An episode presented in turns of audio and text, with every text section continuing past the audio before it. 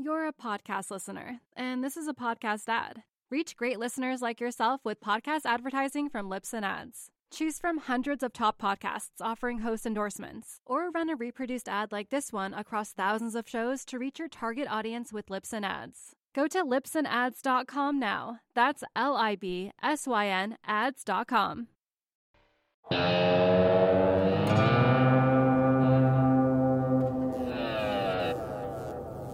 Welcome to Real Vision. It's Friday, January 8th, 2021, just after market close in New York. This is the Real Vision Daily Briefing. I'm Ash Bennington, joined shortly by Real Vision CEO and co founder Raoul Pal. But first, with the day's stories, Jack Farley. Thanks, Ash. The Bureau of Labor reported today that for the month of December, the U.S. labor market lost 140,000 jobs. This is the first time the non farm payroll number has been negative since April of last year, and it's well below the 40,000 that was expected by economists. By sector, the job market in retail, transportation, and businesses services grew by 0.8%, but these modest gains were more than offset by the leisure and hospitality sector, which shrank by a calamitous 3.7% a loss of 498,000 workers, almost half a million. Since last February, the hospitality sector has net shed 3.9 million workers, a total loss of 23.9%. This labor data, released an hour before the opening bell, did little to worry the equity markets in the first few hours of trading, although they did fade throughout the day, before rallying in the afternoon. While action in the bond market today was unremarkable, precious metals had a tremendous sell off, with gold down 4%, one of the largest drops over the past year, and silver was down a whopping 9%. Meanwhile, Bitcoin continues to point skyward. One Bitcoin now trades at over $40,000. I think Raoul and Ash may have a few things to say about that. And speaking of unrelenting northward marches, Tesla rallied hard, up 6% for the day. It's now worth some $820 billion. It's closer in market capitalization to Google than it is to Walmart. The company's captain, Elon Musk, is now the world's richest man, and he seems to have gained the ability to move money with just the twitch of his finger. Yesterday, Mr. Musk tweeted cryptically use Signal, and shares of physical sensor company Signal Advance is up tenfold. The craziest thing is that Signal Advance may not have actually been the company that Elon was referring to. He could have been talking about the encrypted messaging service, which is called simply Signal which is privately traded. That's all for me, Ash. Back to you and Raoul. You're a podcast listener, and this is a podcast ad. Reach great listeners like yourself with podcast advertising from Libsyn Ads. Choose from hundreds of top podcasts offering host endorsements, or run a reproduced ad like this one across thousands of shows to reach your target audience with Libsyn Ads. Go to libsynads.com now. That's L I B S Y N ads.com. Raoul, welcome back. Happy Friday. Happy Friday. How are you? I'm doing well. Raoul, you know, it's obviously been an incredibly eventful week in news flow, in markets. It's been simply extraordinary. But one of the reasons I'm so glad you're here is I've been following your Twitter feed. If you're not following it already, it's at Raoul GMI. You have been talking about things uh, at a much deeper level, uh, away from all the chaos that's been happening on the surface. And I'm so interested to hear what that thesis is. Yeah, look, I've got a developing thesis that I've been writing about in Macro Insiders. I've spoken about in the Real Vision Daily Briefing, and I've written about in GMI in my January Think piece, and before that, is the market, and Roger talked about this the other day. The market has taken on reflation like it's a new religion. Everybody is all in on that bet. They are short dollars, short bonds, long commodities, long equities. And that bet is the most one sided I've ever seen, considering where we are in the cycle. Those people who know me are familiar with my three phased approach the liquidation, the hope, the insolvency. The insolvency phase is ongoing. Even the IMF have been using my terminology, bizarrely enough, and the BIS. Um, so Main Street is getting killed. Europe, and I've talked about this, the virus in Europe has led to lockdowns. I called it the Grinch that killed Christmas. I've been flagging this for a while. Europe didn't get Christmas. The UK is in full lockdown. Germany's going to be in full lockdown. Spain is going to more tiered approaches, and I think we'll go into full lockdown, as will, I think, most of Europe. So that takes the European economy out of the global equation again. We have rising virus cases in everywhere from Russia to South Korea to Japan, and there are restrictive measures all over the place. Yeah. We have uh, cities in China that are closed down again. So we have a problem. We know this is coming. Meanwhile, in the US, we have 400,000 deaths almost now. I'm not sure the exact numbers. The trajectory is pretty clear. I think we'll be at half a million deaths. And again, I'm not interested in how you argue deaths because, again, we're talking about how governments and people react to the numbers that we're given. I think the deaths will hit half a million in the next three weeks, um, just as Biden comes into office. So here we have a situation where everybody's one way. We have a new administration coming in who fought on the virus itself. And my belief is that we are going to see very strong restrictive measures, whatever he can do institutionally, um, he will do. And that is going to completely stall growth in the US again. So, with Europe stalled, the US about to stall, everybody one way in a trade. There's another thing that happens in markets. It's very typical, and I write about it in GMI. I have done almost every year for 15 years, which is that in January, if you're a hedge fund guy or an institutional investor, you start with a zero P&L again. And you've got a new risk bucket as well. So you come into the beginning of the year, you read all this investment bank research, of which they all tell you roughly the same thing because they're all consensus, and you put those bets on because you don't get fired for consensus trades. So they all put the bets on, and then guess what happens? Usually, somewhere between the end of Jan and early March, all of those trades get unwound in a bloodbath of, of stop losses.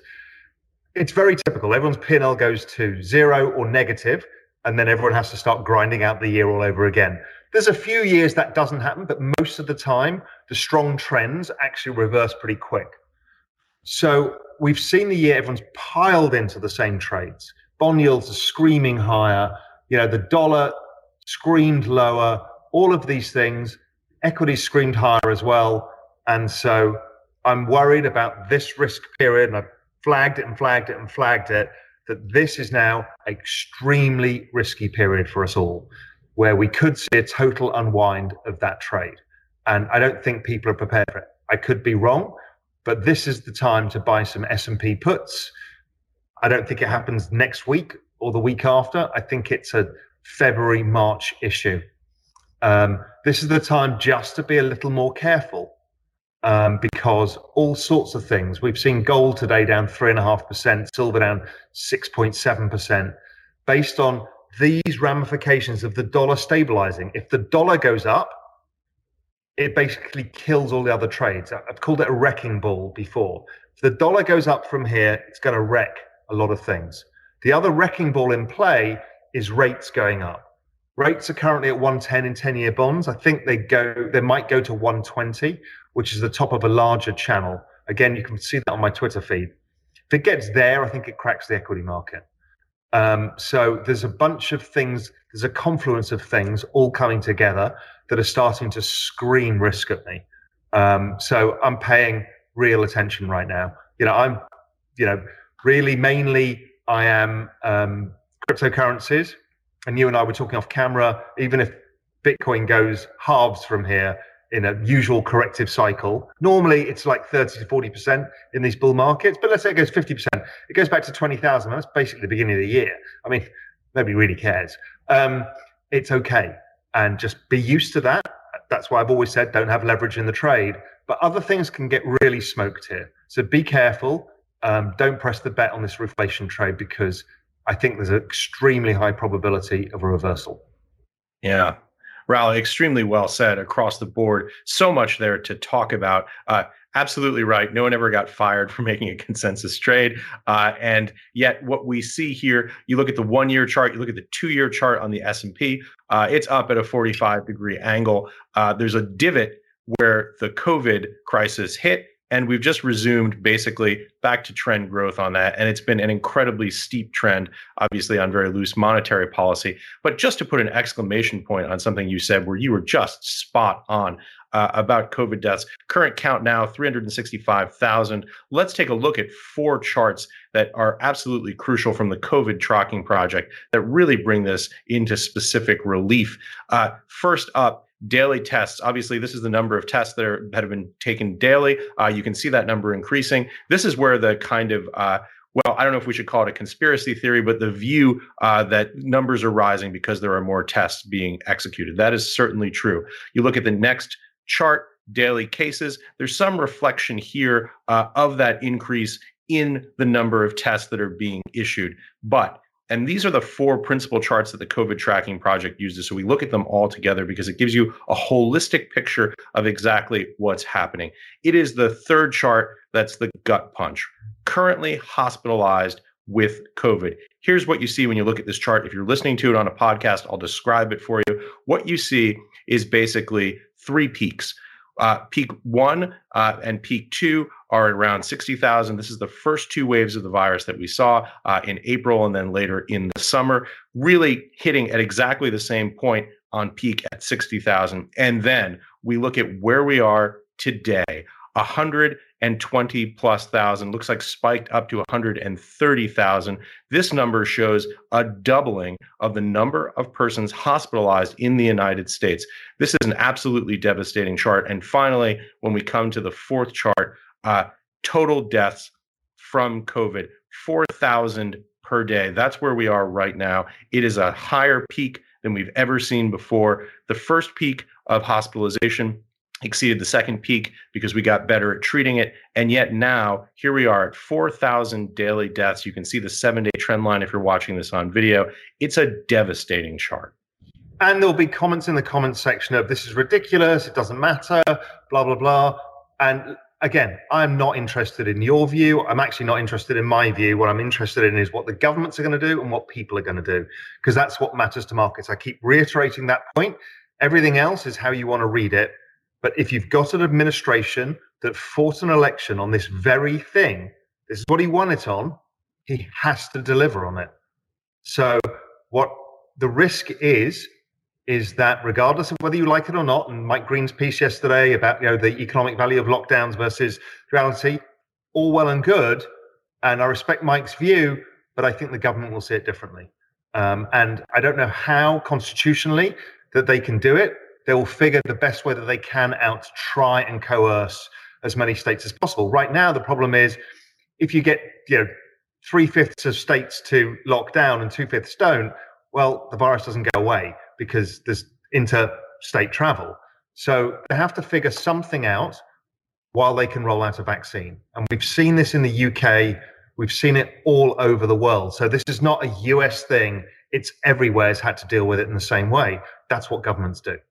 Yeah, that's exactly right. And absolutely, we all have the right to our own opinion. We have a view, uh, but the data is something that's independent uh, of what our views are. And if you look, two other quick charts. This is the job growth uh, reversing. This is from the New York Times, today's New York Times. Uh, it's a really elegant chart that shows the reversal uh, in the trend in job growth. Now, what's so devastating about this chart, uh, when you look at it, and I'll describe it for people who are listening on podcast, is you see uh, minus 20%. That was the peak loss of jobs uh, at the beginning of the COVID crisis, late March, early April. Now we are minus 9.8 million jobs since February. This is minus 10% uh, of jobs. It's it's extraordinary to think about how many people have lost their jobs. It's like we've just adjusted down to this new level, uh, and it's not really permeating uh, the thought process. And, and the, the the reflation idea, in some respects, is nonsense because those jobs are not coming back fast. A, we haven't finished this episode, and I've been telling people about this for a long time. This goes on longer than you expect. Every recession, you lose jobs for at least a year afterwards, and it takes a year to stabilize. They keep stimulating afterwards. These jobs are not coming back for a long time. Um, don't forget, there was a structural shift in the US economy away from shop workers, right? Huge number of people. That is going away. I lived in the UK during an extraordinary time of the late 70s when we lost the shipbuilding industry, the sh- steel industry, and the coal mining industry, and the car industry all in one go. Yeah. Those jobs took five, six years, seven years before we got them back. Um, and some jobs never came back.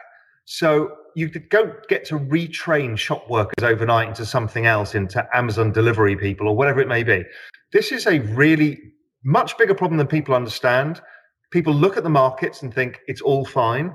It's not all fine for the average person. And that's what worries me here. It's the average person who gets screwed in this process. And some of this is the government measures. I get it. Others are the reaction function of humans to take risk avoidance. The economy slows down.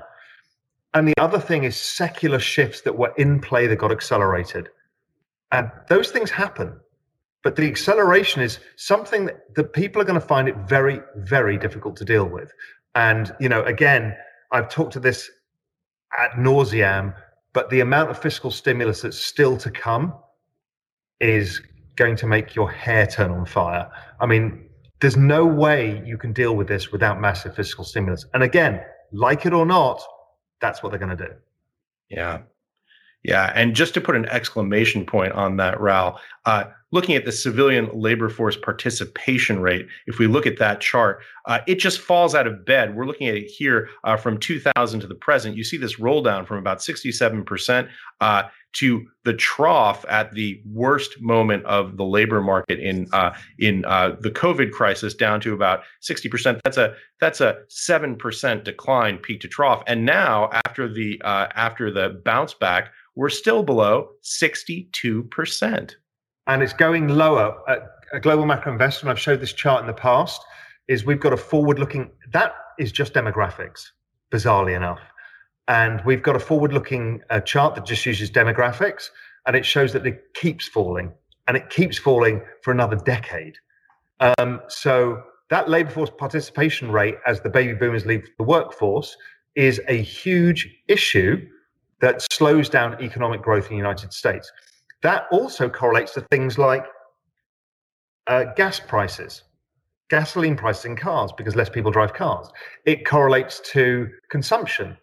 It correlates to velocity of money. The velocity of money chart is exactly the same chart. And guess what? It correlates about 90% to the Fed balance sheet.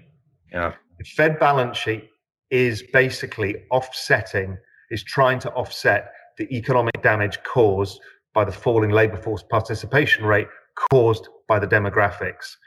Also, the debt burden itself is correlated to that because as people don't have enough money to retire and don't have enough money for consumption due to wage deflation from demographic, um, they end up adding more debt. So, all of this is related in a very, very big macro picture that most people don't understand.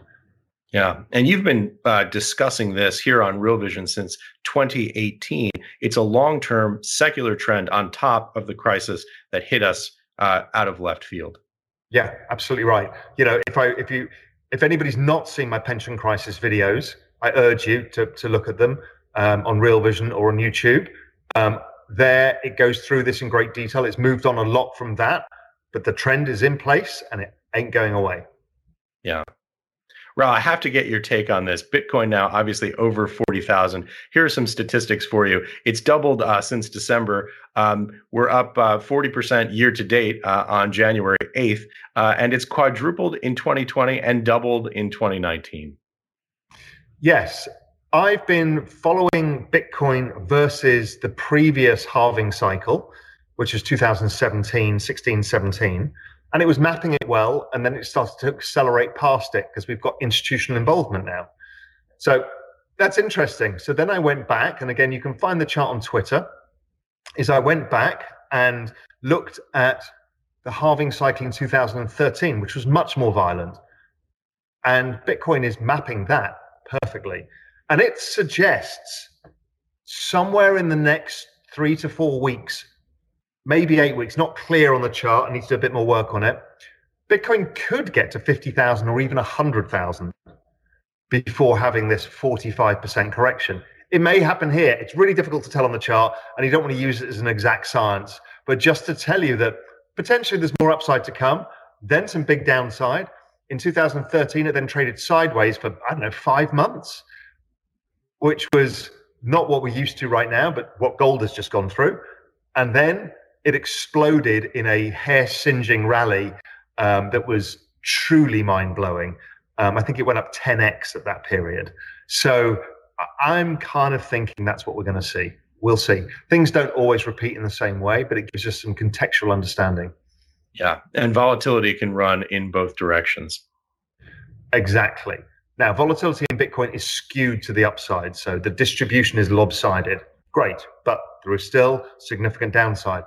The other thing that I've spoken a lot on um, Twitter about is Ethereum where I went back and looked at Ethereum and tried to understand it in terms of how it price. You know, we have stock to flow and stuff like that for Bitcoin.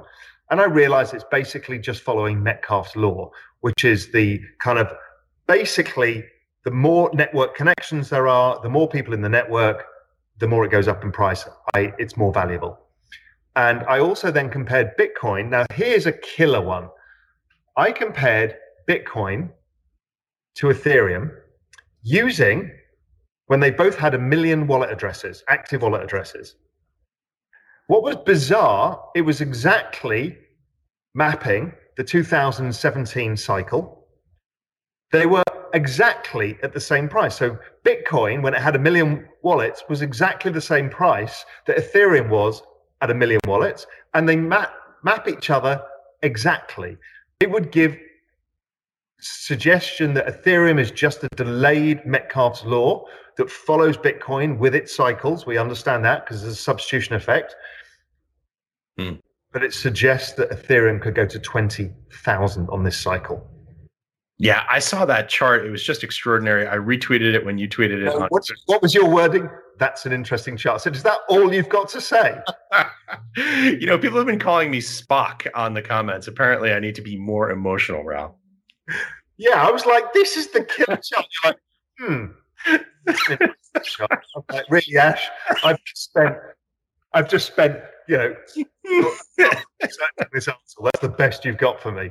Yeah, it really is a hell of a chart. And and interesting now, two quick points about Ethereum. Obviously, we're above this key 1000 dollar price level. Uh, it's been a parabolic run, uh, obviously, here in the last few weeks uh, on this chart. And another thing that's interesting to point out is uh, over the holiday on Real Vision, we've been running on Real Vision Crypto. Uh, we've actually been running the full interviews from our Ethereum documentary. Uh, exactly what you were saying. Just the idea of just trying to understand what this technology is. A lot of people look at Ethereum and they look at that chart, and obviously it is pretty striking. but when you think about it, not just as an investor, not just as an asset class, but it's something to understand the functional use cases for. Some of those videos with Alex Saunders uh, from Nuggets News, absolutely terrific and invaluable. And, and that's why I've maintained a view for a while that over time, I believe, and if you look at it, the adoption actually of um, um, market cap versus a number of wallet addresses of Ethereum is ahead of significantly ahead of where Bitcoin was. Yeah. Um, and you see the distribution of returns. Again, I put some of it on Twitter and I've written this whole piece. I will do a piece for Real, Real Vision Crypto in the next couple of weeks. It shows potentially that Ethereum is getting adopted faster.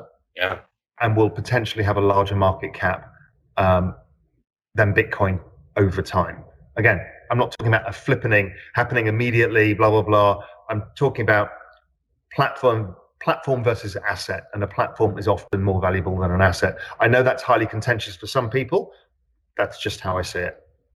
You're a podcast listener, and this is a podcast ad. Reach great listeners like yourself with podcast advertising from Libsyn Ads. Choose from hundreds of top podcasts offering host endorsements, or run a reproduced ad like this one across thousands of shows to reach your target audience with Libsyn Ads. Go to libsynads.com now. That's L I B S Y N ads.com. Yeah, exactly. And that speaks to the functional value of the use cases for Ethereum, uh, which is very different, obviously, than something that you would see on a chart alone. Uh, by the way, the uh, the flippening coined, I believe, by our own Sebastian Moonjava. Really? I believe so. Good man. The um, the other thing, the big news in the crypto world this week was the new thing built on the Lightning layer um, that shows basically instant transfer of money, which is something that people said Bitcoin couldn't do. And a lot of people in the Bitcoin world said it, it can, it's coming. That was very interesting. And I think uh, people need to be aware that Bitcoin is not a stationary um, ecosystem either. It's developing very fast. And yeah. there will be a whole crossover between what Ethereum can do and what Bitcoin can do as Ethereum 2.0 becomes a harder asset and looks a bit more like Bitcoin. Not the same, a bit more like.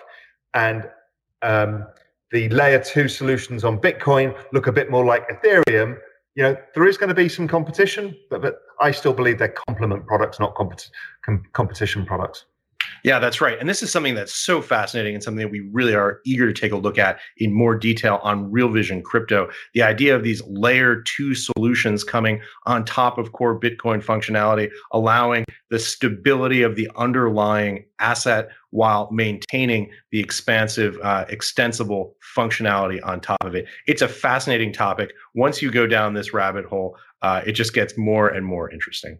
Yeah, absolutely right. Now, I just want to switch gears again and talk a bit about because I know people are going to ask about gold, which got a shellacking today after looking great and breaking out, and then got a shellacking today. And I asked Twitter and I did a bit of research and like, okay, what is driving this?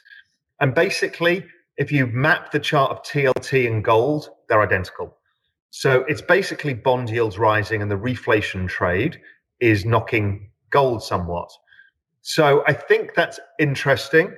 I also, if you refer back to the earlier part of the conversation, I think bond yields top out and bond yields start falling again. So I'm not overly concerned with gold, but I know people want to hear some commentary on gold. I think yes, it might it might drop a bit further. I don't know how much further, but I think it'll find a base and start rising, particularly if we start to see yet again more big stimulus plans coming. So uh, and if bond yields start falling again. So that's just, I know people will be definitely asking for that. Yeah. Well, I have to ask you now that you've laid out the thesis, what are your thoughts about how you're going to be positioning yourself uh, to take advantage of it? So, my thesis is the next three months extremely risky. I've got some bond calls. I'll probably buy some S and P puts, and I'll sit with anything else um, and let's see what happens. Beyond that, I think that probably continues maybe into June, where we could get a bit more of the kind of reflation unwind narrative. After that, I think things like emerging markets might get hit if the dollar goes higher. Markets overall might get hit. That's making me look to position into emerging markets, which will be a long term buy and hold trade.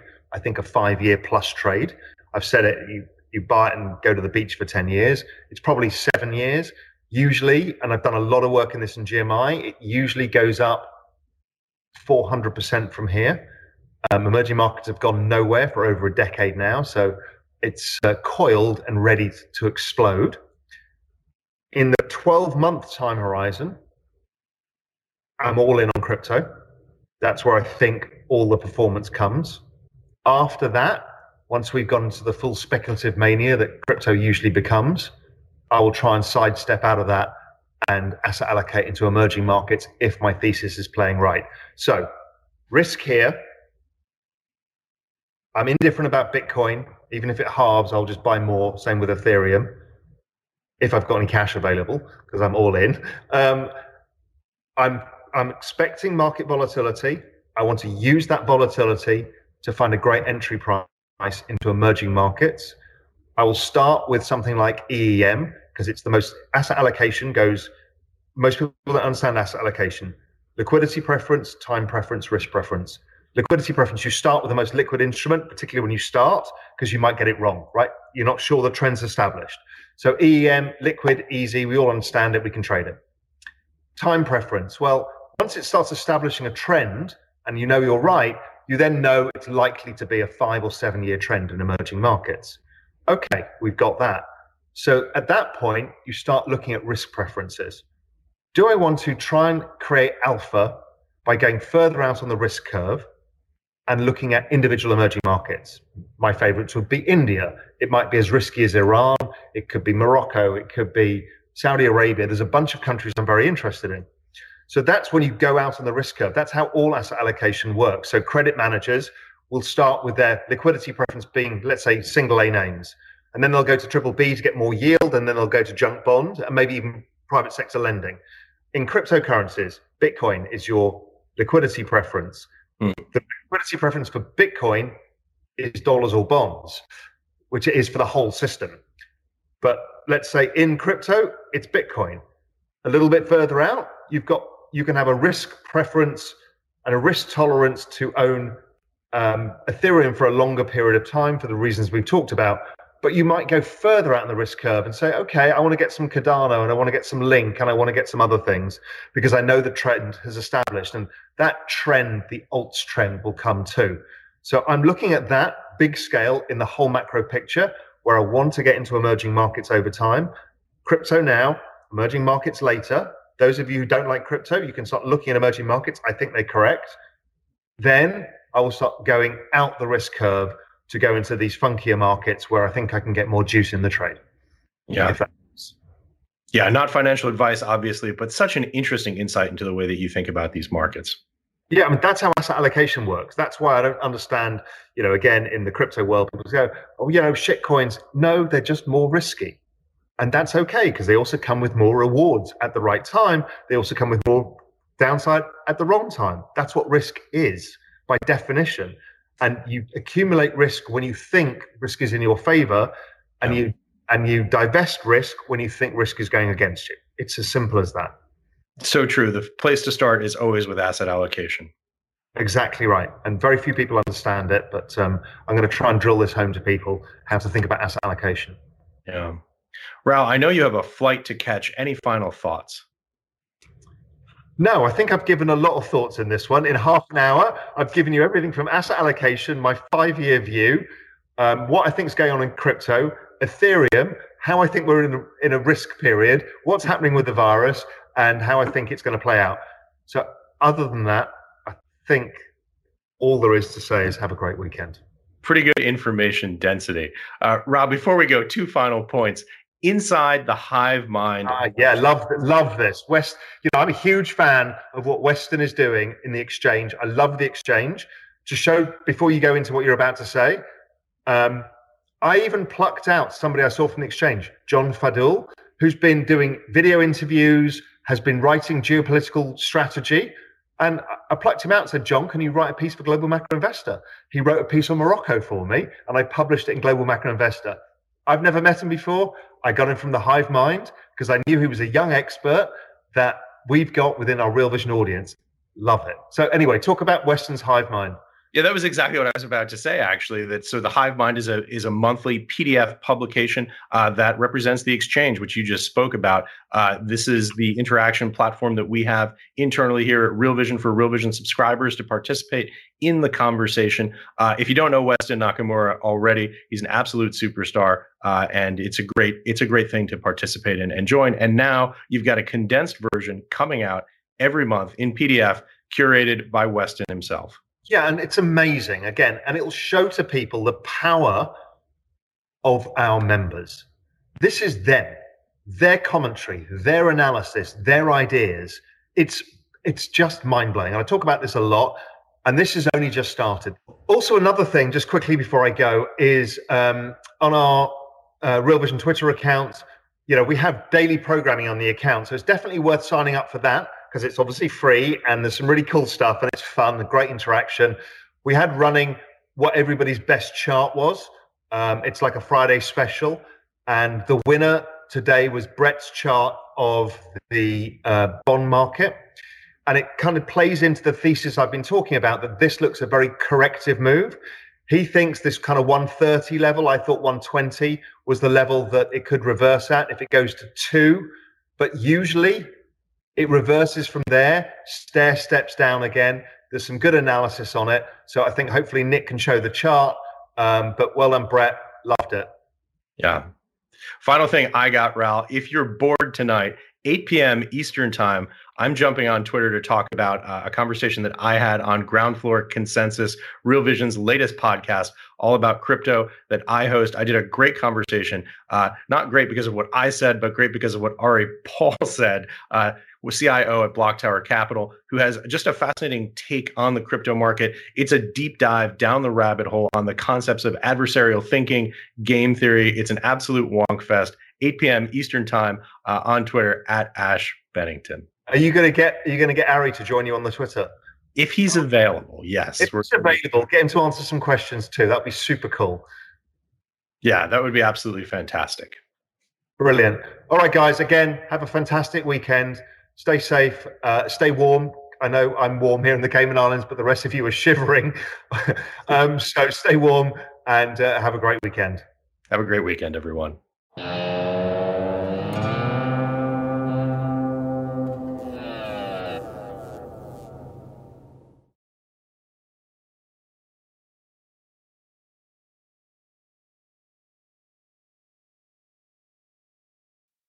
You're a podcast listener, and this is a podcast ad. Reach great listeners like yourself with podcast advertising from Libsyn Ads. Choose from hundreds of top podcasts offering host endorsements, or run a reproduced ad like this one across thousands of shows to reach your target audience with Libsyn Ads. Go to libsynads.com now. That's L I B S Y N ads.com.